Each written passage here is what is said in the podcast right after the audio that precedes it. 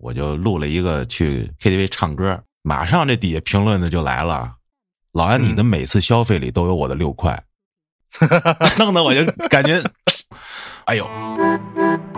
欢迎收听由后端组为您带来的邪事栏目。如果您有一些比较有意思的经历和故事，可以关注后端组公众号投稿给小编，也可以通过小编加入微信群和我们一起交流互动。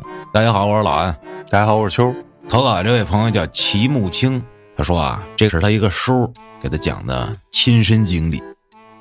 话说，在零二年的五月三号这天，有一位谢先生来访。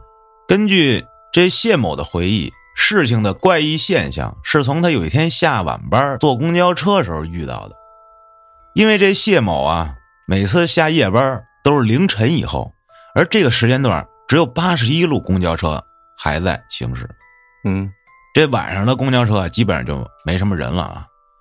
大概在一个多月前，也就是三月底的时候，这谢某开始留意到车上的两男一女有些不对劲，这仨人的样貌啊。很年轻，差不多二十多岁啊。之所以让这谢某非常印象深刻的是，因为在接下来的一个多月里，谢某每次乘坐这班夜公交的时候，都会看到他们。哦，这也就是为什么说大概是在一个多月前，从三月份开始的时候。而且奇怪的是，这仨人每次都是坐在相同的位置上，挨着吗？不挨着，最初呢，这谢某就认为是单纯的偶遇啊，巧合。但渐渐的，他就发现这仨人越来越不对劲。于是呢，他就开始坐在后排，有心的去留意，就发现这仨人每次乘车是在凌晨的一点十七分左右，于昌北路站上车。女人都会买票，但随行的两个男人从来没有买过票。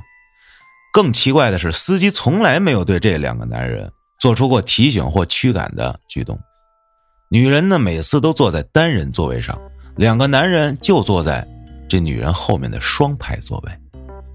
在一点二十四分的时候，女人会准时抬手摸一下自己的头发。一点三十一分左右，坐在后排左侧的男人就会翘起二郎腿。到了一点三十五分，右侧的男人会伸手拍一下左侧男人的肩膀。一点三十九分。女人会准时转头看向窗外。两点五十九分，三人会在天桥路下车。这太诡异了吧！我这怎么都精确到每分了？他观察了一个月呀。哦，每个月都这样，每天都这样。哦，对，每天都这样啊。哇，那搁我我就跟跟他们下车看看去了。啊，那你就回不来了吧？你是会成为他们的第四个人。啊。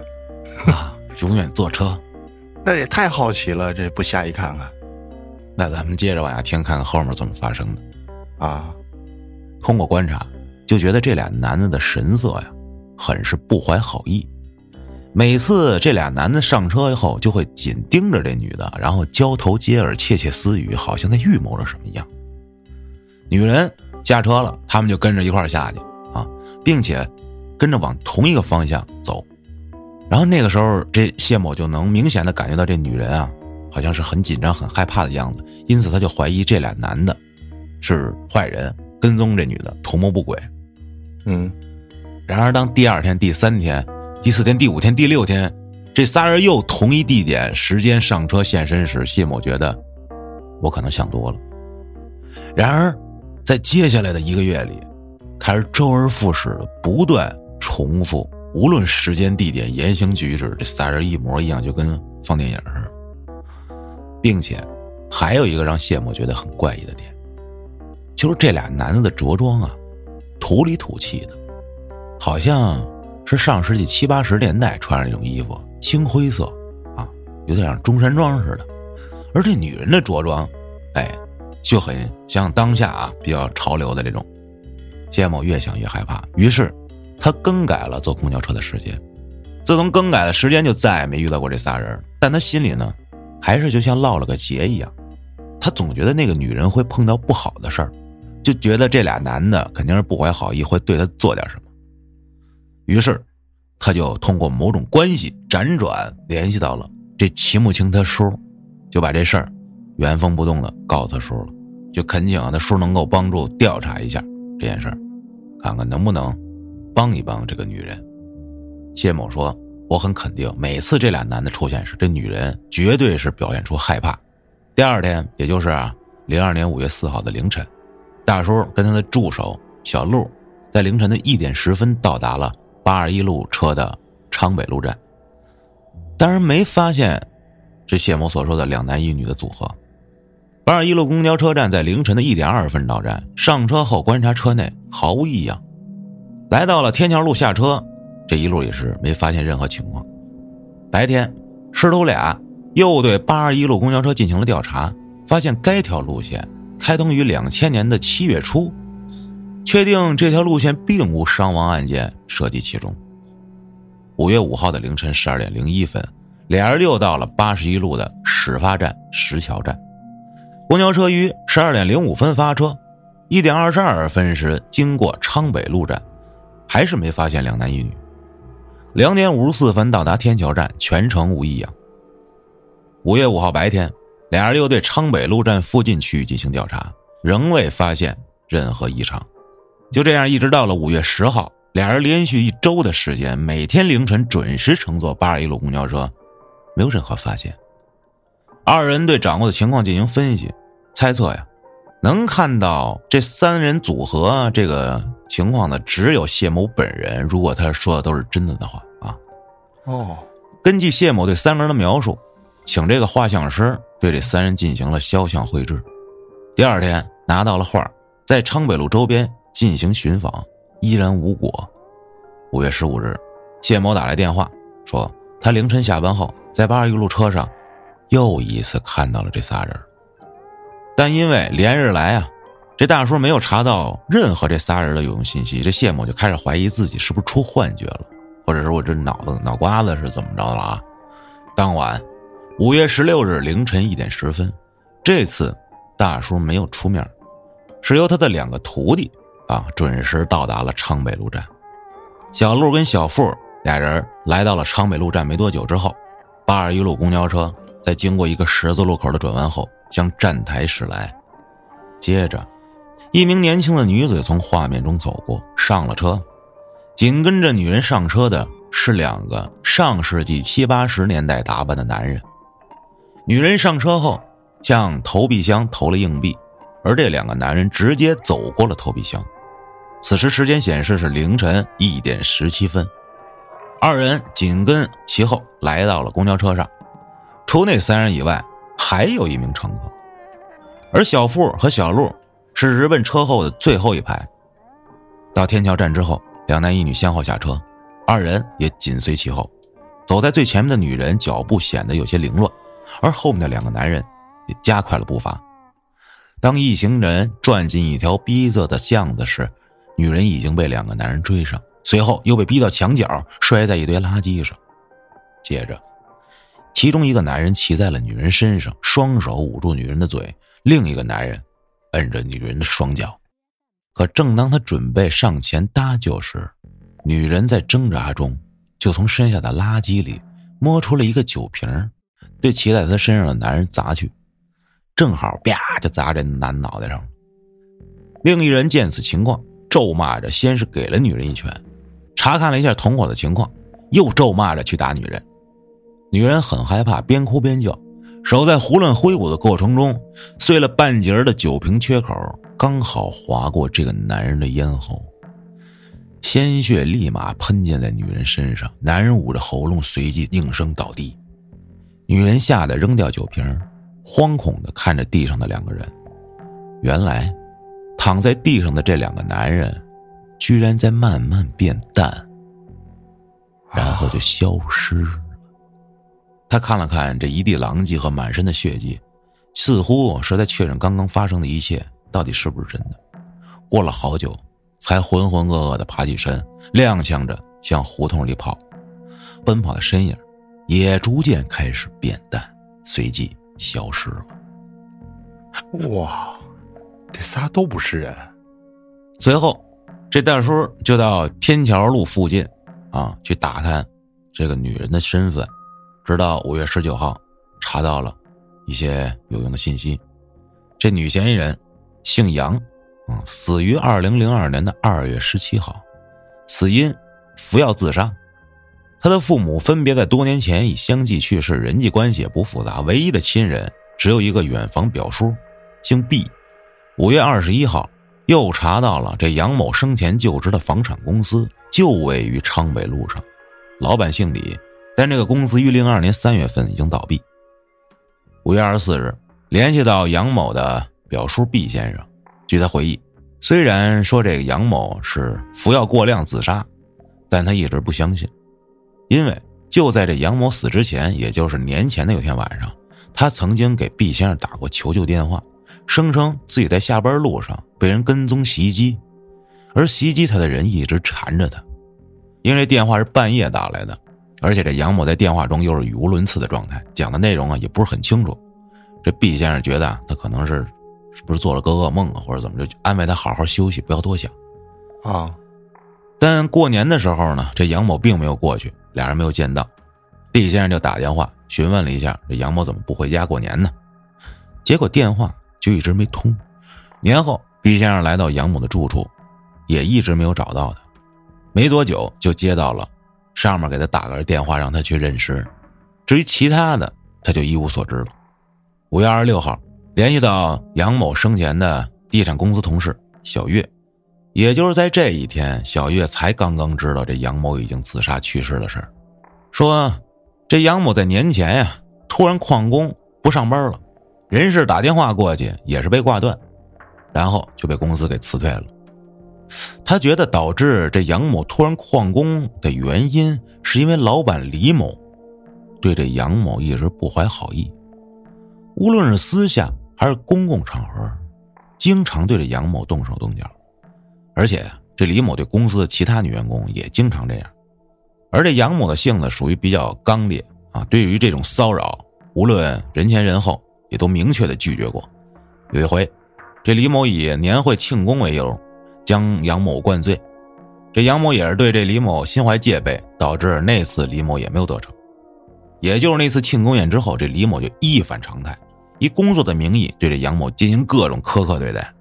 各种找理由扣工资啊，故意将很多不属于他本职内的工作让他去做呀，完了之后再让他重新返工啊，各种啊，这段时间就导致这杨某加班到很晚每天，啊，这种情况一直到杨某突然旷工的前几天，这杨某突然就开始拒绝李某一切不合理的要求安排，说扣工资也没事啊，你怎么骂我也无所谓，但是我必须到点就走，我再也不加班了。五月二十九号，找到了这公司老板李某，我们来进行一些调查询问。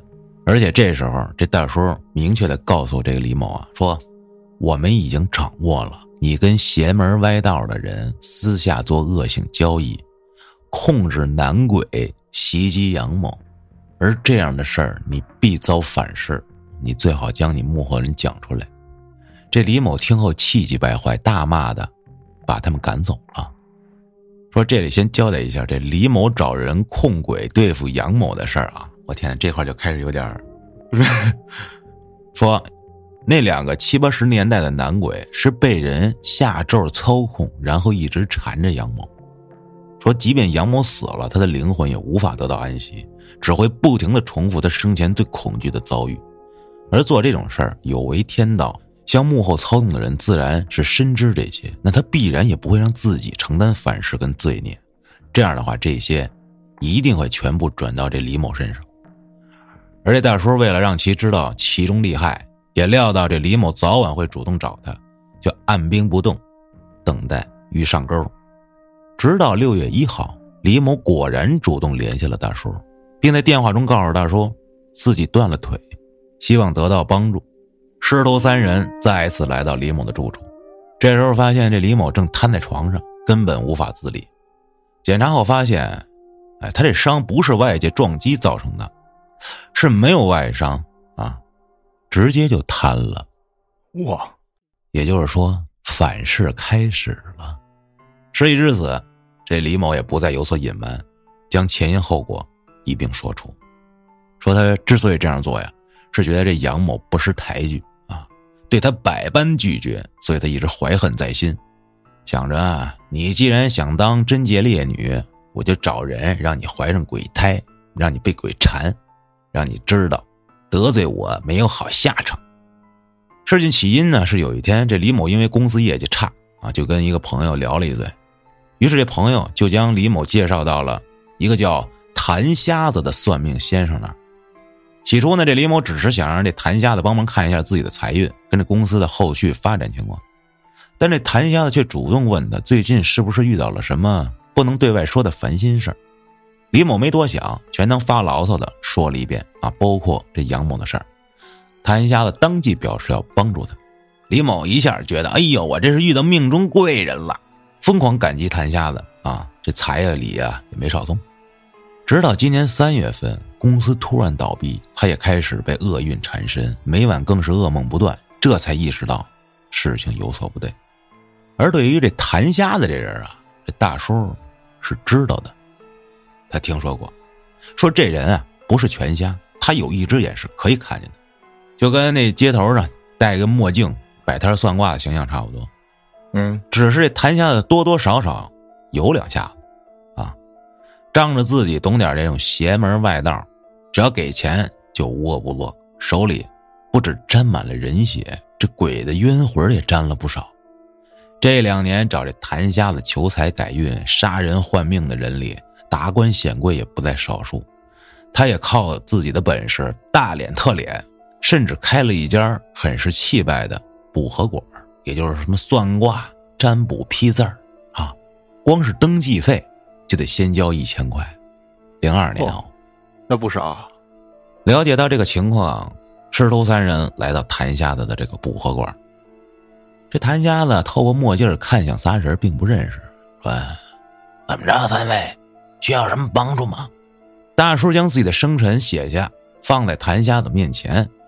这谭瞎子虽没见过师傅，但对他这个人的一些传闻还是知道的，尤其是他们这行里都知道有这么一号人。是一个自小克父克母克亲友的鬼命之人，大家都躲得远远的啊！这师傅也不简单啊，这个大叔，这命绝了。因此，这谭瞎子看了一眼这八字，就说：“哎呦，我这个我看不了啊，我这没办法给您看，您这太凶。”这大叔本来就不是找他改命的，就直接问了：“你看了我这字基本知道我是谁了啊？”就把他是如何帮助李某。控鬼谋害杨某的事儿说了一遍，结果这谭瞎子只说这李某是他的客人，来算过财运，什么杨某什么的，我全都不知道，更不承认自己养鬼控鬼。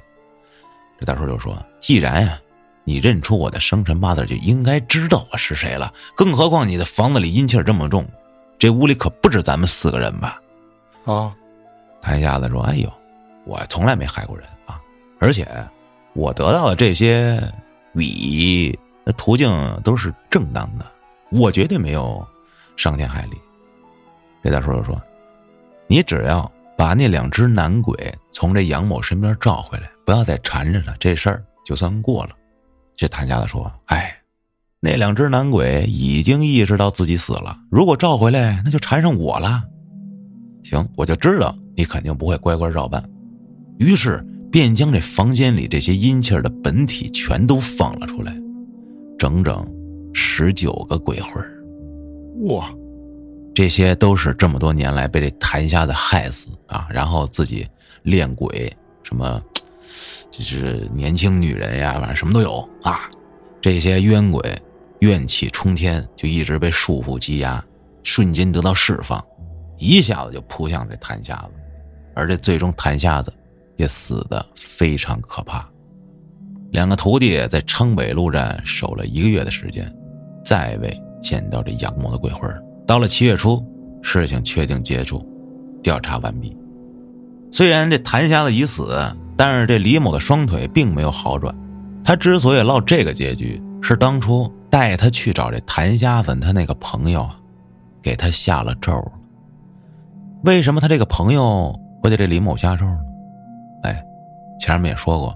这李某啊，经常啊没事骚扰女员工，甚至达到了欺辱的状况。有一回，这李某去朋友家拜访，结果朋友没在家，只有这朋友妻子在。这妻子也认识这李某，说啊，您在家等会儿啊，一会儿回来了。结果这小子太不是人了，朋友妻相当之不客气啊。事后还向他朋友下跪道歉，并给了他朋友一大笔钱作为补偿，才把这事儿压了下来。他以为这件事过去了，朋友收了钱就会原谅他，但是对于那个男人而言，这是不共戴天之仇啊！收了钱还得弄你，那必须办你。因此就有了后续的一系列事儿。这也是为什么这个朋友主动将这李某带到谭瞎子面前。而这李某本意只是求财嘛，可谭瞎子却一眼看出这李某有其他的事儿，啊，爱财如命的谭瞎子更是无偿为李某出气，哪有这么免费的事儿呢？因此，无论是谭瞎子还是李某，都是恶人有恶报，恶人必天收，这个事儿也就结束了。这前半段啊，我相信有点都市传说的感觉，后半段我 这这有点，前面那特像小说，哎呀。就挺勾人的啊啊！然后这后面这，哎呀，你看没看过那会儿港片？是不是那个就类似这个探鬼的这种警察、神探这种？嗯，就专门去查这些灵异事件的。嗯，我忘了电影片名了，《阴差》啊，不对，这个驱鬼师，那叫就像那个沃伦夫妇他们那种啊，他更有点像是侦探的感觉。帮助你调查一个事儿先，主要是他还有徒弟呢，对呀，所以这故事吧，如果再稍加斟酌改写一下，或者精确一下这细节啊，就牛逼了，还是不错的啊。嗯，接着投稿的朋友老 A，现在是凌晨两点四十五分，正在失眠，耳机里放着老安和秋正在播讲的各种写事儿。脑海里突然出现了一段让我散值差点归零的一段真实经历。这散值到底是什么意思呀？就就类似精神值吧，理智。啊，就要不就疯了呗，归零。对，啊，明白了。这事儿从来没跟别人说起过，反正也睡不着，于是打开电脑记录下来。先说一下他的工作啊，零八年毕业，做的是公路设计。刚毕业进入职场，在单位资历尚浅，经常会被分到一些费时啊又费力、艰苦的破活然后这领导美其名曰你得多锻炼啊新人，实际上就职场 PUA 啊。嗯，当时刚好有一个公路项目开工，不出所料，公司当时年纪最小的他就被派去当这个设计代表，现场解决一些啊各种问题。项目在甘肃和新疆的交界。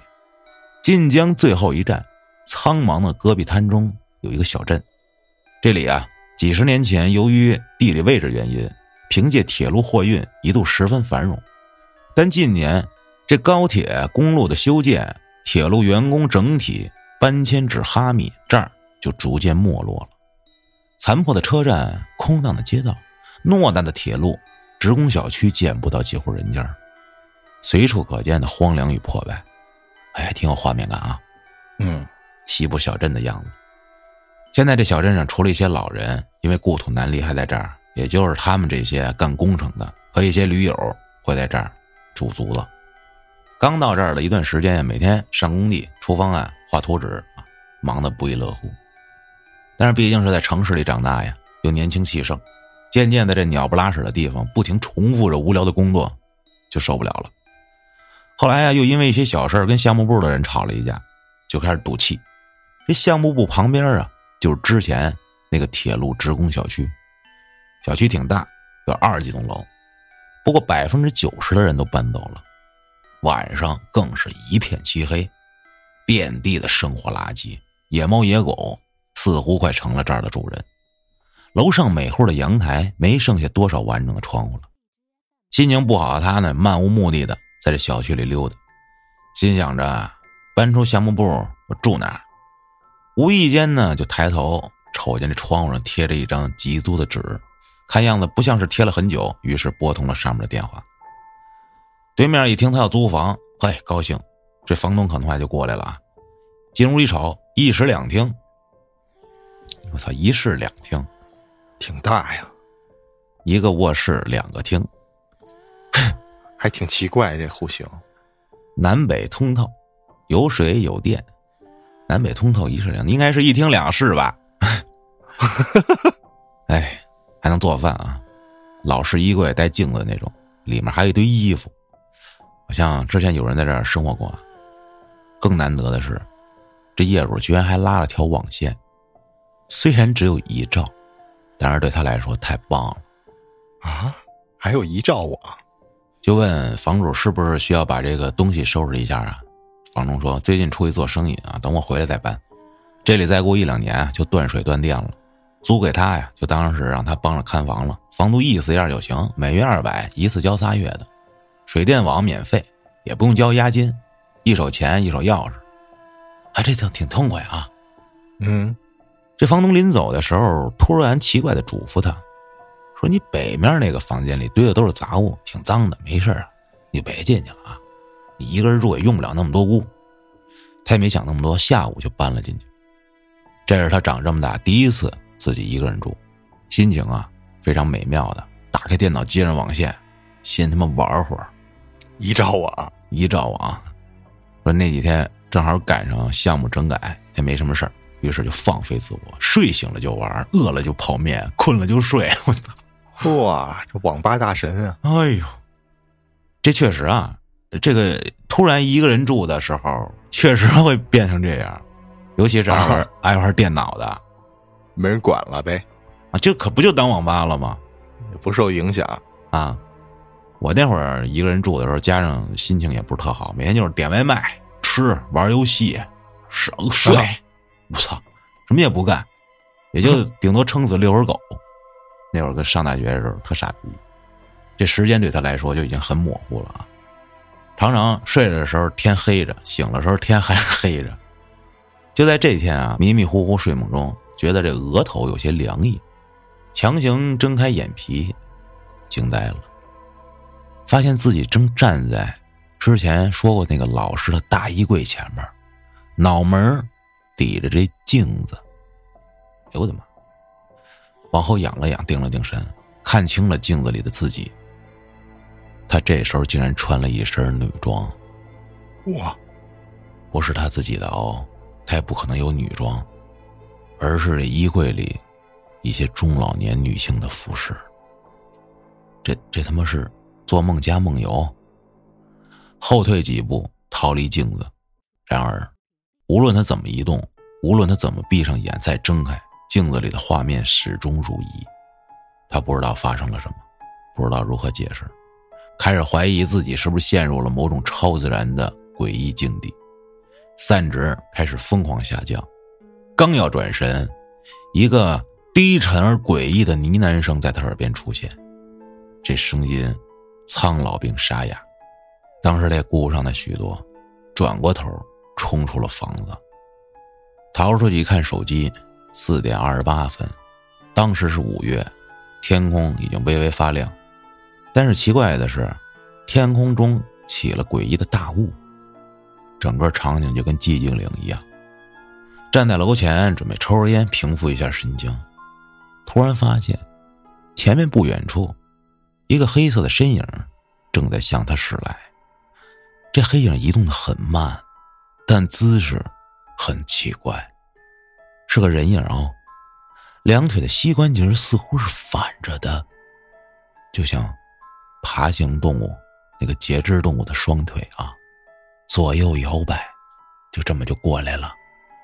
一看到这情况，我的妈呀！他写了好几行，他内心活动我就不念了啊。反正快散值到头了，啊，试图疯狂呼喊，但只能发出微弱而颤抖的声音，就是发不出声来，而且动也动不了，就跟石化了一样。这黑影最终还是到了他的身边。这时候他看清了，这个人。是倒着走的，哇，是一个面无表情的老太太，是背对着他吗？还是趴着那种？背对着的呀。哎呦，然后还发出了他听不懂的，呃，跟他房子里听到的一模一样。直到那个声音在他身后越来越远，他这才瘫倒在地上。大雾不知道多久才散去，他瘫坐在路边的花坛，直到看见阳光仿佛重生了一般，跑回屋子就开始收拾东西，然后给领导打电话请假回京。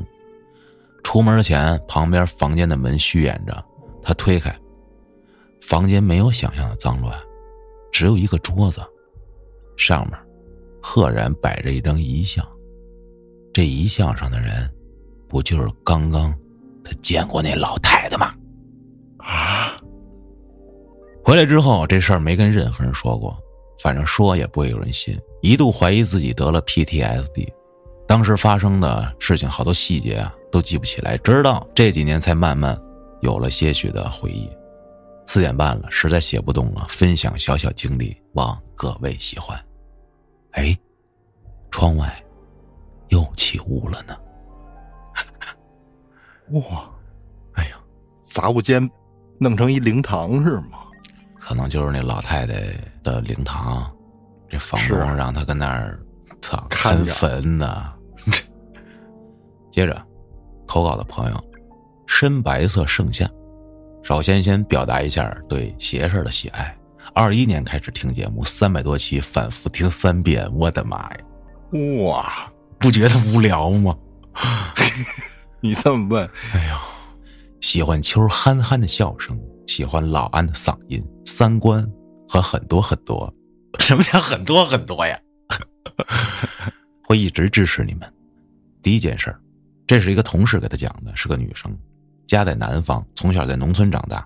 他说他家那边有很多祖坟都是在家后院家里有坟是个很平常的事这我确实了解一二。因为我确实是真的见过，说这年过节，几个姨带着孩子去姥姥家，因为人多，就住在靠后院的老房里。当时七八岁，晚上几个孩子起哄要睡一块儿，这几个大人就住进了里屋。他和两个姐姐住外屋。半夜想起夜，但只有前院有个旱厕，啊因为不是自己家，当时大人也都睡了，不敢去啊，就叫身边的姐姐。可是怎么晃也晃不醒他，睡真死。你想要不我这。就出了屋，外面土地解决一下得了，也没敢开灯，壮着胆子自己出去了。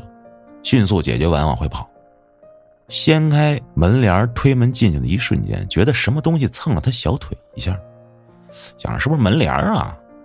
上了床，盖着被子睡不着，然后就听见有脚步声由远及近，但不是从几个大人睡觉那房间里传出来的。这时候，这个声音就一直走啊。走到他床头的位置停下了，突然，他整个被子就被人歘一把给掀起来了。我操！然后就没落下来了。哇！被子飞了，不敢发出半点声音，手指头都不敢动一下。过了好半天，他被子才被放下，又盖到了身上。然后这个脚步声就往刚才过来的那个方向去了。这他妈是遇上变态了吧？啊，事儿还没完啊！没过一会儿，那脚步声又回来了，同样停在他头的位置，然后他的被子唰又被掀起来了。哇！又是这样漫长的不敢动，反复了几次，心理承受真的到极限了，啊就哭了出来。几秒钟后，屋里所有的人全都跑了出来，开了灯，然后那个脚步声就突然就消失了。跟老妈说了刚才的事儿，所有人都说你在做梦。但是他那被子被歘一下掀起来，那瞬间的寒冷和清晰的脚步，绝对是真的。不知道是不是半夜出去冲撞了后院祖坟的先人？哎呦我的妈！我那掀我被子干啥呀？想瞅瞅你。观察观察，咦，接着第二个故事，朋友遇上的事儿。这朋友啊，有点是吧？那个体质啊，几年前家附近开了一台球厅，因为是老邻居家哥哥开的，这朋友又刚好在家带娃没上班，这邻居就跟他过来商量啊，你你要不看会儿店来？他邻居是个女女孩啊，嗯，呃，时间也比较自由，离家也近，孩子有事儿临时回去也没事儿。啊，就来上班了吧？那就早上也不用早起，十一点去就行。白天呀，白天很少有人啊。你到晚上，那就没谱了。你干到后半夜啥的很正常。有一天，这人都快走完了，这时候凌晨一点多了，收拾好东西准备回去啊，开始整理这屋。这球厅啊，面积挺大的啊，每隔一段距离有个柱子，这垃圾桶呢就放在每个柱子旁边。他开始从里面这柱子旁的这个垃圾桶开始收。在他弯腰的一瞬间，余光感觉到靠墙角的那落地盆栽旁边，像有个人的形状，没在意。拎起垃圾袋，关上柱子边上那灯啊。当他低头去收拾第二个垃圾桶时，发现那影子跟着他移动了，来到了他刚刚收拾完的第一根已经关了灯的那柱子那儿了，而且好像是在柱子后面躲着的感觉。往第三个柱子走的时候，他瞟了一眼这人影啊，看着个子不高，是个男的，短发，一身中山装，看不清脸，并且保持一段距离的。一直跟着他。当时他没有做出任何反应，只是想着迅速收拾好回家，接着加快脚步啊，赶紧收关灯什么着锁门，一路也没敢回头。幸好离家近，马上也就到家了。说如果正常人啊，就会跑回家，然后进门钻进被子里盖住头。可是这姐们啊，就是胆儿大，到家就去洗澡，进卫生间的时候也没把门关很严，虚掩着露一条缝。而就在她洗澡的时候，一抬头从门缝就瞅见那个人了，跟着他回来了。之前说过，他这个有那种体质啊，经常看见这种东西。就说他之前也遇到过这种影子的东西啊，但是这么真实的还是第一次。然后他也不怂，就问：“不管你想干嘛，我家里有孩子，不能吓到我孩子。”操，商量，这不这怎么？这这这话听着怎么那么奇怪？正跟那光着洗澡呢，然后从外面这么说，不管你想干嘛，我家里有孩子啊！哎呦，我说明天我给你烧纸啊！哎，说完之后收拾好就回卧室了。期间啊，这个人就一直跟他保持着一定的距离，啥也不干就站着。然后第二天一早跟家里人一说，马上就找人看，人就说呀，这东西。虽然当时没做什么，但是很凶，是一个索命鬼，没那么好送。当天晚上就按照人说的烧纸，这孩子就一直跟家哭，而且到处指，啊，就拿手指啊指着那儿开始哭，连烧三次，没有任何用。而且看事说，这怕不是要对这孩子下手吧？回去就继续做了一些别的仪式，反正具体是啥也不太清楚，因为这个这个。这盛夏跟咱也结交，他也不好再打听啥的，身边也没见过有这样的什么这种法事啥的，反正就该做都做了。然后这黑影还是不肯走，嗯，那意思就是商量来商量去，就是我必须我得要条命才行。哇，这么凶！然后这姐们家养了三条小狗，几天后的一个晚上，一只小鹿狗，什么叫小鹿狗啊？就长得跟小鹿似的呗。啊。行吧，要这么解释的话，突然就找不着了。平时都是带着出去遛啥的，狗子们都不会自己往外乱跑的，都特听话。等到邻居上门告诉他们时候，这只狗已经死在台球厅楼下的路边了，啊，被车撞的。咦，而且这台球厅门前啊路也不宽，一般开车路过的人都不会很快。当天晚上孩子就没事了，也不哭了，也不指了，啊，然后也没见过。那黑影了，操！他妈不索人命，索狗命，多操心！你说，啊，非得他妈带个谁走？妈的，欠他妈弄个一呀灰飞烟灭！我告诉你，这样我操，周旋到底！我就恨这种他妈的欺负人的，操！甭管你是鬼还是人，必杀之！你说，嘿，嘿，操！查我呗你！操！妈的，带走你！我，那你得先下去。我点个。他这俩故事结束了，完了之后就给我写的一段话了。然后他用蓝笔标出来：“以下可以不在节目里读出来吗？”哀人最后的防线。那那你就别给人读了。我想读。算了算了算了啊！他说我大概意思啊，我跟你说嘛，就是他老听咱节目，听了这么久了，也不互动，也不进群，不好意思跟大家这么交流啥的，就喜欢默默的支持。好，我就喜欢这种默默支持的朋友。这你给人读出来了，人怎么以后更不评论了？我没读出来，他写了好多呢。哦，你是 i 人吗？我好像是我测的时候，我是 ENFP，快乐小狗。我操快乐小狗啊那什么东西啊？人格是吗？啊！你看我查一下啊，是不是以前我是 E ESTP，后来我变了，我变成 E ENFP 了。这还能变呢？嗯，激励者型人格、倡导者型人格、竞选者型人格，就是快乐小狗。这最近这个性格测试，这确实挺火的啊，可以聊一期。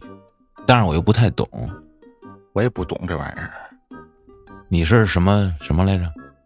爱，什么爱呀？我我得看一眼你看一眼，，I N F J 什么意思？我看看啊，I N F J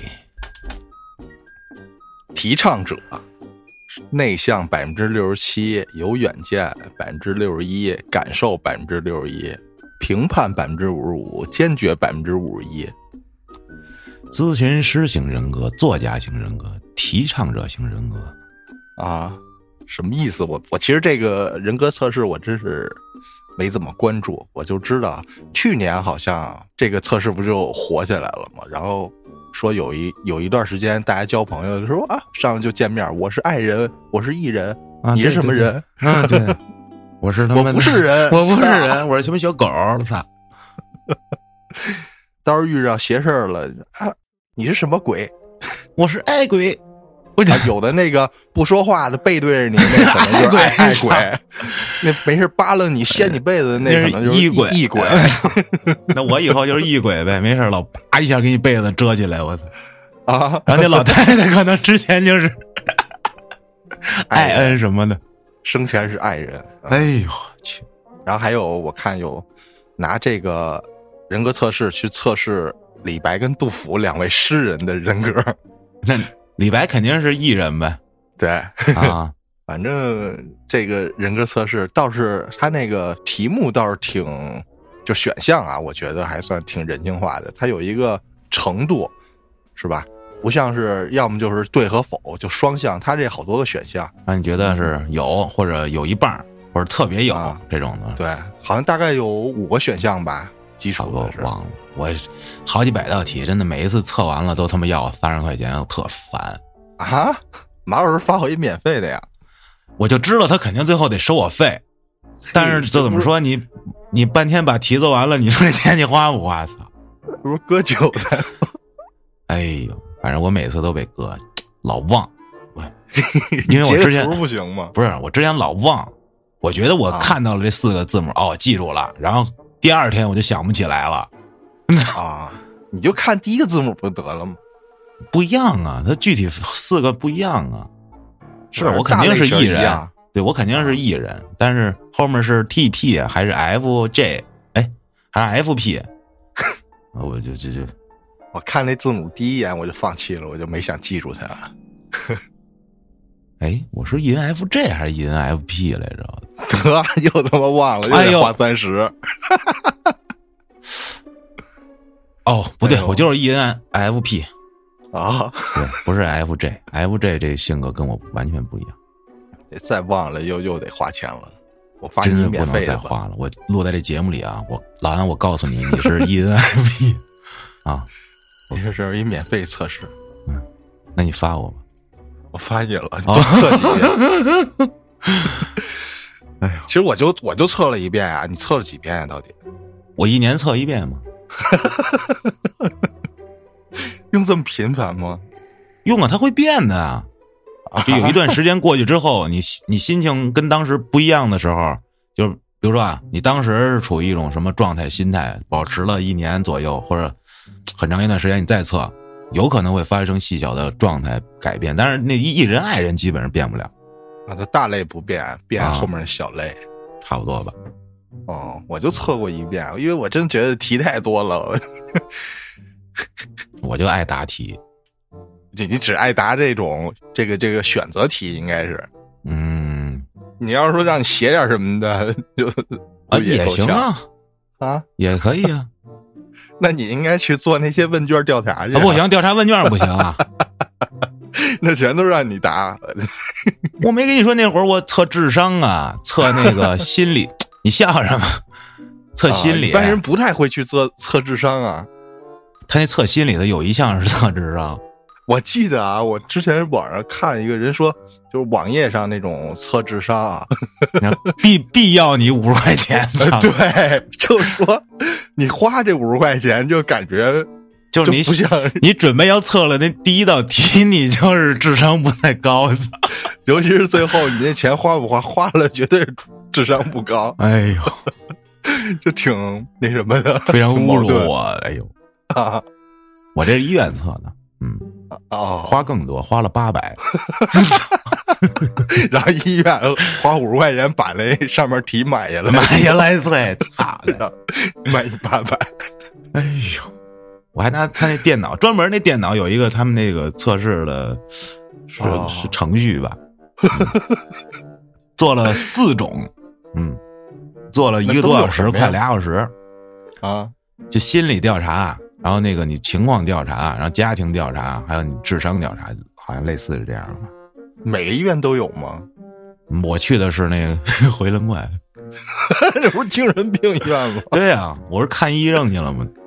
哦，那是不是就是精神科才能测试？我建叔、东川，我们仨都去了，因为我们仨无聊，嘿，然后都觉得自己这个。太卷了，内耗精神内耗太大，结果到了那儿之后，我跟东川看到了下一步的治疗费用就放弃了。